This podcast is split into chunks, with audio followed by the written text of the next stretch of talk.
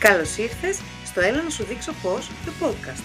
Είμαι η Χριστιάνα Γερμανού, ψυχολόγος και ασχολούμαι με τη συμβουλευτική ψυχολογία, την οικογένεια και την προσωπική ενδυνάμωση. Κάθε εβδομάδα με ένα νέο επεισόδιο συζητάμε θέματα που σε απασχολούν με κατανόηση και μηδενική κριτική διάθεση, δίνοντας tips και λύσεις, απλές πρακτικές και εφικτές στην καθημερινότητα, δηλαδή πώς εφαρμόζουμε τη θεωρία στην πράξη. Όλες οι ερωτήσεις και οι απορίες είναι καλοδεχούμενες. Μην αργείς, έλα να σου δείξω πώς. Καλώς ήρθες στο τρίτο επεισόδιο της σειράς «Έλα να σου δείξω πώς» το podcast. Πολύ συχνά μου στέλνετε ερωτήσεις και είναι και το κύριο αίτημά σας οι ερωτήσεις που αφορούν συμβουλές προς γονείς. Συνήθως βέβαια είναι γενικευμένες οι ερωτήσεις σας, είναι γενικής φύσεως, τύπου «Δώσε μας κάποιες συμβουλές για γονείς». Ναι, προκύπτουν διάφορα ερωτήματα από αυτές τις ερωτήσεις, δηλαδή για γονείς παιδιών ποιας ηλικίας, τι ακριβώς συμβουλές και τι ακριβώς χρειάζεστε. Σκέφτηκα λοιπόν να κάνω 2 επεισόδια, ένα σήμερα και ένα την ερχόμενη εβδομάδα, με αυτά που εγώ αποκαλώ η εργαλειοθήκη μου. Η εργαλειοθήκη νούμερο 1, που είναι αυτή που θα συζητήσουμε σήμερα, είναι τα εργαλεία που χρειαζόμαστε εμείς οι γονείς σε σχέση με τα παιδιά μας. Και όπως κάθε καλός μάστορας έχει πάντα την εργαλειοθήκη του με τα απαραίτητα εργαλεία για τη δουλειά του, έτσι έχουμε και εμείς οι γονείς. Στο σημερινό επεισόδιο λοιπόν θα δούμε ποια είναι τα εργαλεία που χρειαζόμαστε εμείς οι γονείς σε σχέση με τα παιδιά μας και πολύ συγκεκριμένα θα δούμε ποιοι είναι οι 10 τρόποι για να μπορέσουμε να ησυχάσουμε το παιδί μας. Τα παιδιά έχουν πολλούς τρόπους να εκφράζουν την ταραχή τους. Κάποια φωνάζουν, κάποια άλλα κλωτσάνε, κάποια κλαίνε και κάποια κλείνονται στον εαυτό τους. Παρακάτω σας δίνω 10 τρόπους που συνήθως ηρεμούν τα παιδιά σε αυτές τις περιπτώσεις. Εννοείται πως δεν δουλεύουν όλα πάντα, ούτε όλοι οι τρόποι δουλεύουν σε κάθε παιδί ανεξαιρέτως. Σε αυτή την περίπτωση είναι καλό να δοκιμάσετε και να τεστάρετε αν θέλετε τι ταιριάζει στο δικό σας παιδί. Μια δοκιμή θα σας πείσει. Ας ξεκινήσουμε με το πιο βασικό εργαλείο χαλάρωσης, που είναι οι αναπνοές. Οι αναπνοές είναι κάτι που συστήνουμε σε ενήλικες και παιδιά ως το πρώτο εργαλείο και το πιο άμεσο σε χρήση, γιατί είναι μια διαδικασία, ας την πούμε, ηρεμιστική, κατευναστική. Επίσης, είναι μια διαδικασία η οποία είναι σε άμεση επαφή με εμάς, δεν χρειάζεται να κουβαλάμε τίποτα μαζί μας, το έχουμε πάντα παρέα και μπορούμε να το χρησιμοποιήσουμε ανα πάσα ώρα και στιγμή. Είναι ένα εργαλείο στο οποίο μπορούμε να εκπαιδεύσουμε τα παιδιά μας, μπορούν να μάθουν να κάνουν αναπνοές, οι οποίες βέβαια εξαρτώνται από την ηλικία του κάθε παιδιού και είναι κάτι πολύ όμορφο να κάνουμε μαζί τους. Αυτό το κάνουμε από πριν, δηλαδή την εκπαίδευση φροντίζουμε να την ξεκινήσουμε από πριν, να εδραιώσουμε μία εξοικείωση με τη διαδικασία του κάνω αναπνοές, έτσι ώστε την ώρα της κρίσης, ας το πούμε έτσι, να είναι εύκαιρο. Το κάνουμε ως εξής. Λέμε στο παιδί να πάρει μια βαθιά ανάσα, του το δείχνουμε ταυτόχρονα κάνοντάς το μαζί του και μετά λέμε στο παιδί να κρατήσει την ανάσα μετρώντας εμείς. Τώρα, το μέχρι πόσο θα μετρήσουμε εξαρτάται από την ηλικία του παιδιού. Στα μεγαλύτερα παιδιά μετράμε μέχρι το 10. Στα πολύ μικρά παιδιά, δηλαδή σε παιδάκια 3-4 χρονών, μετράμε λίγο λιγότερο ή κρίνουμε ανάλογα με την περίπτωση πόσο μπορεί το κάθε παιδάκι να ακολουθήσει. Γιατί πολύ σημαντικό σε αυτή την περίπτωση είναι να κρατήσω το παιδί μου στη διαδικασία. Δεν είναι τόσο το να καταφέρω να βάλω στόχο να μετρήσω μέχρι το 10 και να το πετύχω. Δεν είναι αυτό το θέμα μας.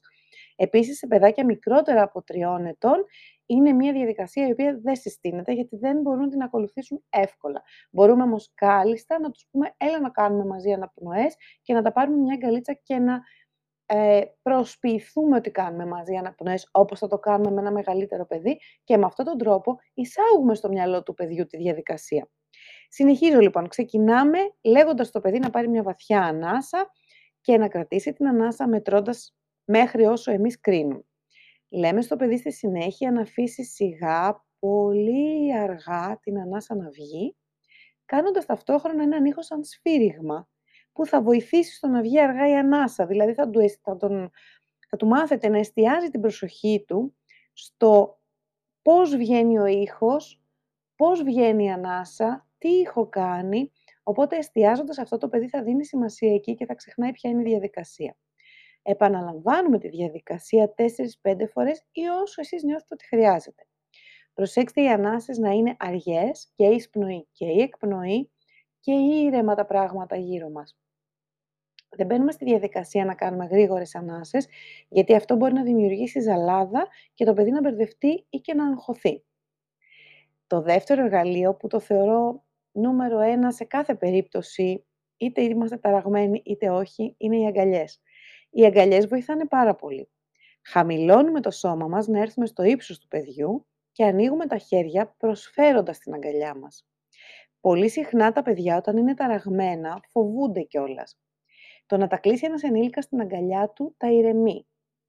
Όταν λέμε να τα κλείσει δεν εννοούμε πολύ σφιχτά, πηγαίνουμε πάλι βλέποντας και κάνοντας, γιατί το μυστικό σε όλα αυτά που συζητάμε είναι ότι ακολουθούμε το παιδί. Όταν ένα παιδί έχει ταραχτεί, θέλουμε να το επαναφέρουμε στην ηρεμία. Άρα χρειάζεται να πάμε εκεί που βρίσκεται αυτό και εμείς ως ενήλικες που έχουμε μεγαλύτερη γνώση του τι συμβαίνει και αντίληψη, πηγαίνουμε εκεί που βρίσκεται και το ακολουθούμε για να το φέρουμε εκεί που χρειάζεται. Στην περίπτωση της αγκαλιάς αποτελεί εξαίρεση η συνθήκη όπου το παιδί είναι σε ιστερία πλέον, η κατάσταση έχει ξεφύγει και χρειάζεται να κινηθούμε πολύ αργά, πολύ προσεκτικά, πολύ ήρεμα και σταδιακά. Σε ένα παιδάκι που έχει μπει σε διαδικασία ιστερίας, αυτό που μπορούμε να κάνουμε αρχικά για να το προσεγγίσουμε είναι ένα απαλό άγγιγμα στην πλάτη, ίσα-ίσα να νιώσει το χέρι μας, ίσα-ίσα να νιώσει την επαφή με τη μαμά ή με τον μπαμπά και σιγά-σιγά προχωράμε. Όταν λέω σιγά εννοώ πάρα πολύ σιγά. Ένα παιδάκι που ήδη έχει μπει σε ιστερία πολύ συχνά θα αντικρούσει την αγκαλιά, γιατί είναι μια πολύ έντονη συνθήκη και βρίσκεται και το ίδιο σε μια πολύ έντονη συνθήκη εκείνη τη στιγμή, οπότε δεν μπορεί να το αντέξει και να το διαχειριστεί. Άρα προχωράμε πάρα πολύ σιγά και σταδιακά. Απαλά κουμπάω το χέρι μου και βήμα-βήμα δημιουργώ τη συνθήκη να φτάσω στην αγκαλιά, αν και όπως το παιδί το χρειάζεται. Σε πιο μεγάλα παιδιά μπορούμε ακόμη και να ρωτήσουμε, «Θέλεις να σε πάρω μια αγκαλιά? Θα ήθελες τώρα να κάνουμε μια αγκαλιά?» Ποτέ δεν βλάπτει να ρωτήσουμε. Το επόμενο εργαλείο που έχουμε είναι το να παίξουμε τα παιχνίδια στο νερό ή την ώρα του μπάνιου. Το νερό ηρεμεί τα περισσότερα παιδιά, όπως άλλωστε και τους περισσότερους ανθρώπους. Οργανώσου, κάλυψε με πετσέτες το πάτωμα του μπάνιου και άσε τα παιδιά να πλατσουρίσουν. Άστα να παίξουν, να κάνουν βουτιές στην μπανιέρα. Φρόντισε το νερό να είναι χλιαρό και βάλε και αφρόλυτρο να κάνουν πολλές φούσκες. Θα το ευχαριστηθούν όσο τίποτα άλλο. Το ζεστό νερό θα επιδράσει χαλαρωτικά και τα παιδιά σιγά σιγά θα ηρεμήσουν. Πρόσεξε όμως, δεν θα αφήσεις ποτέ και καθόλου, 0 χρόνο, καθόλου, ποτέ το παιδί μόνο του με νερό στο μπάνιο. Δεν θα αφήσεις ποτέ ένα μικρό παιδί στην μπανιέρα μόνο του. Ούτε για να πας μέχρι την πόρτα να φέρεις την πετσέτα. Θα τα έχεις φροντίσει όλα από πριν.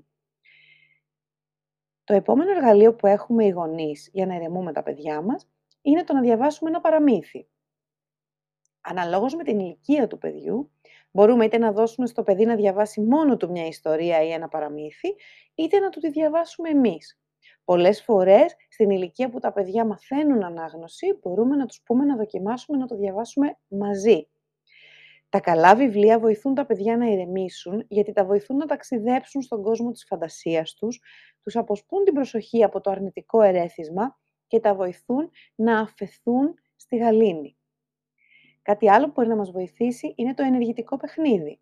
Στα παιδιά αρέσει πολύ η κίνηση και το ενεργητικό παιχνίδι. Αυτό είναι κάτι που τα γεμίζει χαρά και φαντάσου βέβαια πόσο δύσκολο είναι να παραμείνουν ταραγμένα όταν είναι χαρούμενα. Βάλε λοιπόν στην εικόνα κυνηγητό και κρυφτό και ακόμα καλύτερα δώσε στο παιδί σου τη χαρά να παίξεις εσύ μαζί του και αυτό με σένα. Πίστεψέ με, είναι κάτι που θα το απολαύσετε και οι δυο. Το επόμενο που μπορούμε να χρησιμοποιήσουμε είναι τα χοροπηδιχτά. Θυμάσαι πόσο χαρούμενη σε κάνει το να χοροπηδάς χωρίς κανένα απολύτως λόγο. Τα χοροπηδιχτά κάνουν τα παιδιά να τρελαίνονται από τα γέλια και βέβαια τους φαίνεται ακόμα πιο αστείο όταν βλέπουν και ενήλικες να συμμετέχουν σε αυτό. Ουσιαστικά, χωρίς να το σκεφτείς, κάνεις μια αερόβια άσκηση που εκτός από την καύση λίπους και την κίνηση που χαρίζει, ταυτόχρονα βοηθάει στην καταπολέμηση του άγχους και της ταραχής. Εμπρός λοιπόν, τι περιμένεις? Τραγούδια και μουσική. Καθίστε μαζί, κάτσε μαζί με το παιδί σου και φτιάξε τραγουδάκια, φτιάξε ρυθμούς, φτιάξε ποίηματα. Άσχετα, χωρίς απαραίτητα κάποιο νόημα, χωρίς κάποιο στόχο. Όπως σας έρθει, ό,τι σας κατέβει. Εκτός από το ότι είναι ένας εξαιρετικός τρόπος να αποσπάσετε την προσοχή τους από αυτό που τα έχει ταράξει, ταυτόχρονα η μουσική εξημερώνει. Μπορείτε να βασιστείτε πάνω σε γνωστές μελωδίες και να φτιάξετε δικά σας τραγουδάκια ή ακόμα και να εκφράσετε μέσα από τα τραγούδια αυτά που σας ταράζουν. Να δώσετε στο παιδί δηλαδή μια αδιέξοδο μέσα από τη μουσική και την, ας την πούμε, σύνθεση, να εκφράσει αυτά που το έχουν ταράξει. Αν εσείς ενοχλείστε από τη μουσική που αρέσει στα παιδιά, δώστε τους και ένα ζευγάρι ακουστικά. Time out. Στην περίπτωση που το παιδί βρίσκεται σε μεγάλη ένταση ή ιστερία και έχει ξεφύγει η κατάσταση, δοκιμάστε πολύ ήπια και ήρεμα, πολύ ήπια και ήρεμα, το επαναλαμβάνω, να προτείνετε ένα time out. Δηλαδή, προσπαθήστε να απομακρύνετε το παιδί από το χώρο που το έχει ταράξει ή από το ερέθισμα που το έχει ταράξει, ακόμη και αν είστε έξω, και βάλτε το να κάτσει κάπου με ησυχία, σε ένα ήσυχο σημείο, σε ένα ήρεμο σημείο, μαζί με εσάς, όχι μόνο του, έτσι ώστε να μπορέσει να ηρεμήσει. Η άμεση διαχείριση θα φέρει τα καλύτερα αποτελέσματα. Θέλω να θυμάστε ότι δεν φωνάζουμε, ούτε θυμώνουμε, ούτε μιλάμε με νεύρα στο παιδί. Το παιδί έχει ταραχτεί. Εμείς είμαστε εκεί για να το βοηθήσουμε να συνέλθει, για να το βοηθήσουμε να ξαναγυρίσει στην ήρεμη συνθήκη του. Άρα απομακρύνουμε το παιδί από το αρνητικό ερέθισμα, από το ερέθισμα που το έχει ταράξει, καθόμαστε μαζί του σε έναν ήρεμο και γαλήνιο χώρο, επιλέγουμε ίσως ένα περιβάλλον με το οποίο έχει συνδέσει ευχάριστες αναμνήσεις το παιδί και προσπαθούμε σιγά σιγά να του δώσουμε το χώρο και το χρόνο που χρειάζεται, όπως θα κάναμε και εμείς άλλωστε, για να επανέλθει στη φυσική του κατάσταση. Μια πάρα πολύ καλή ιδέα είναι η βόλτα σε έναν εξωτερικό χώρο. Είναι προσωπικό μου αγαπημένο αυτό. Ο καθαρός αέρας και η αλλαγή σκηνικού συχνά ηρεμεί τα παιδιά και τους αποσπά την προσοχή με θετικό τρόπο. Σκεφτείτε ότι και εμείς οι ίδιοι όταν κουραστούμε ή βαρεθούμε, βγαίνουμε και κάνουμε μια βόλτα έξω. Εξάλλου είναι τόσα τα όμορφα πράγματα που μπορείς να δείξεις σε ένα παιδί σε ένα εξωτερικό χώρο ή σε μια βόλτα στη φύση. Είναι τόσα τα θετικά ερεθίσματα που μπορείς να δημιουργήσεις, που η αλήθεια είναι ότι μόνο καλό μπορεί να κάνει μια τέτοια βόλτα. Κουβεντούλα. Μερικές φορές τα παιδιά χρειάζονται να μιλήσουν. Δεν ξέρουν πάντα πώς να το κάνουν, γι' αυτό και θα πρέπει εμείς να δημιουργήσουμε τη συνθήκη. Ένα παιδί που δεν έχει ξεφύγει, δεν είναι σε ιστερία, αλλά είναι απλά ταραγμένο ή έχει φοβηθεί, μπορεί να ωφεληθεί από την κουβέντα. Πολύ. Μπορεί να ωφεληθεί πολύ. Αντί λοιπόν να πούμε σε ένα παιδί ότι δεν πρέπει να νιώθει όπως νιώθει, είναι πολύ καλύτερα να μιλήσουμε μαζί του, να το αφήσουμε να εκφραστεί, να αφήσουμε να παραπονεθεί, να ξεδώσει λεκτικά και ίσως στο τέλος να εκπλαγούμε και από τις θετικές λύσεις που μόνο του θα βρει μέσα από αυτή τη διαδικασία. Πιστέψτε με, ο καλύτερος τρόπος για να βοηθήσω το παιδί μου να ξαναβρει την εσωτερική του ηρεμία είναι να του δώσω χώρο και χρόνο να εκφραστεί. Το καλύτερο που μπορώ να κάνω λοιπόν είναι να του δείξω πώς εκφραζόμαστε λεκτικά. Εγώ δείχνω και το παιδί μου ακολουθεί. Σιγά σιγά είναι μια διαδικασία που θα τη μάθει. Είναι μια διαδικασία που θα αγαπήσει και τα αποτελέσματα θα σας εκπλήξουν. Θα σας δώσω και ένα έξτρα tip εδώ, τώρα καθώς φτάνουμε στο τέλος. Να θυμάστε πάντα ότι αυτό που βοηθάει στις δύσκολες στιγμές όλους εμάς τους γονείς είναι να είμαστε σε επαφή με τον εαυτό μας και το παιδί μας και να γινόμαστε εφευρετικοί για να δίνουμε τις καλύτερες δυνατές λύσεις στη δεδομένη στιγμή. Με αυτό θέλω να πω ότι εκτός από όλα τα εργαλεία του κόσμου που μπορούμε να έχουμε ως δεδομένα, μπορεί να φτάσουμε σε μια στιγμή όπου δεν μπορούμε να διαχειριστούμε τα πράγματα, δεν αποδίδει κανένα εργαλείο, οπότε εκεί το καλύτερο που έχουμε να κάνουμε είναι να κάνουμε μια παύση, να πάρουμε μια βαθιά ανάσα, να έρθουμε σε επαφή με τον εαυτό μας και με το παιδί και να νιώσουμε. Να νιώσουμε το τι συμβαίνει στο τώρα, να νιώσουμε το παιδί μας και πιστέψτε με, εκείνη τη στιγμή αφήνοντας τον εαυτό μας να νιώσει, να συμπάσχει με το παιδί, θα μας έρθει η καλύτερη δυνατή λύση. Θα γίνουμε εφευρετικοί και θα έχουμε την απάντηση που χρειαζόμαστε. Εύχομαι όλα όσα συζητάμε να σας φανούν χρήσιμα και σας περιμένω την επόμενη εβδομάδα με την εργαλειοθήκη νούμερο 2, η οποία αφορά το τι μπορούμε να κάνουμε εμείς οι γονείς για τον εαυτό μας. Άλλο ένα επεισόδιο του Έλα να σου δείξω πώς, The Podcast, έφτασε στο τέλος του. Ό,τι απορίες και ερωτήσεις έχεις, μπορείς να μου στείλεις μήνυμα στο Instagram, στο Facebook και φυσικά με email στο askme@christianagermanou.com.